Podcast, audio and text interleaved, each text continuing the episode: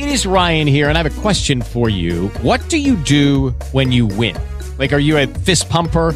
A woohooer, a hand clapper, a high fiver. I kind of like the high five, but if you want to hone in on those winning moves, check out Chumba Casino. At ChumbaCasino.com, choose from hundreds of social casino style games for your chance to redeem serious cash prizes. There are new game releases weekly, plus free daily bonuses. So don't wait. Start having the most fun ever at ChumbaCasino.com. No purchase necessary. VGW Group. Void were prohibited by law. See terms and conditions. 18 plus. Time to bring in TV Guide senior critic Matt Roush. You can follow him on Twitter at TVGM Matt Roush and read all his stuff. TV Guide magazine. Good morning, Matt. Hey, good morning, Manny. Uh, we uh, are almost done with all of the coverage of the Queen. She will be laid to rest on Monday morning. Between now and then, uh, we've got Premiere Week getting ready to start. Yeah, as soon as we uh, finish, I, I imagine many people will get up early to watch the ceremony, as we've been watching the ceremonies all week. But then, um, once you sort of snap back into our own reality, we have the fact that uh, we have, uh, I guess you call it the official premiere week, that many, many of the new and returning shows on network TV are back. So people who are want to get back into that uh, thing can do it. But one of the trends that has been around for a while and continues going is the reboot.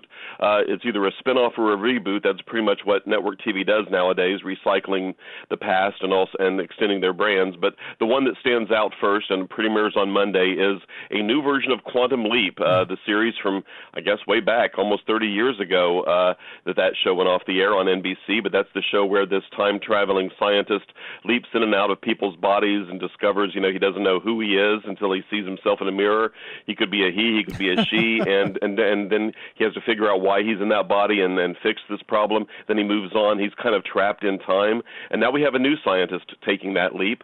Um, and so, uh, and then a guy called Raymond Lee. He's very, very appealing. Um, I don't think we'll see Scott Bakula in the in the reboot anytime soon, but it is a, a sort of a timeless.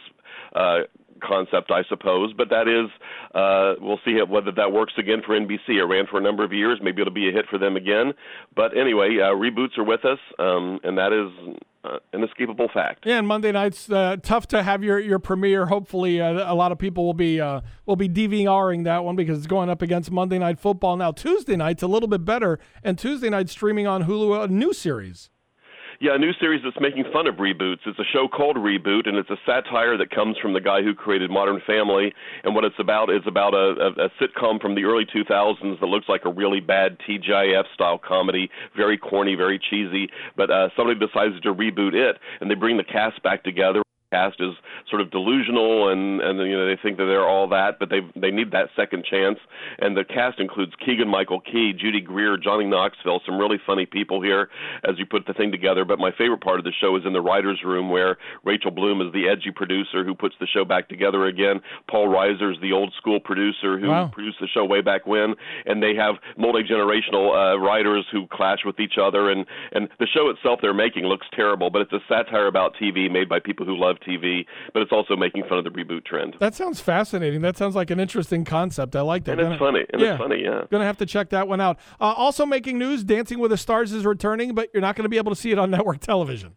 No, and a lot of fans were upset about that. Uh, the sign of the times, it's moving to streaming, and on Monday it's going to be a live show as it always was, but you have to watch it streaming on Disney Plus, and I suppose you get to replay it as soon as it finishes because it's not live everywhere. Anyway, um, but it's the it's it's it's the show, uh, and a lot of people are really upset about this, just like they were upset the Days of Our Lives moved from daytime uh, drama to uh, streaming on Peacock last mm-hmm. week.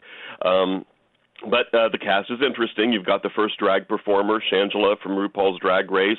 You got you know traditional celebrities like Cheryl Ladd and uh, an American Idol winner. You've got a Real Housewife. You've got a Bachelorette. It's, it's the usual thing, I suppose. But nonetheless, not to have that show on regular ABC, but moving to streaming, really is a sign of the times. The way that the industry is going. Yeah, former B-list and uh, current C-list uh, celebrities on there. Never have enough time. But the big uh, Law and Order three-way crossover event is next week as well. Uh, Matt, always appreciate your time time. Stay safe. We will talk to you next week.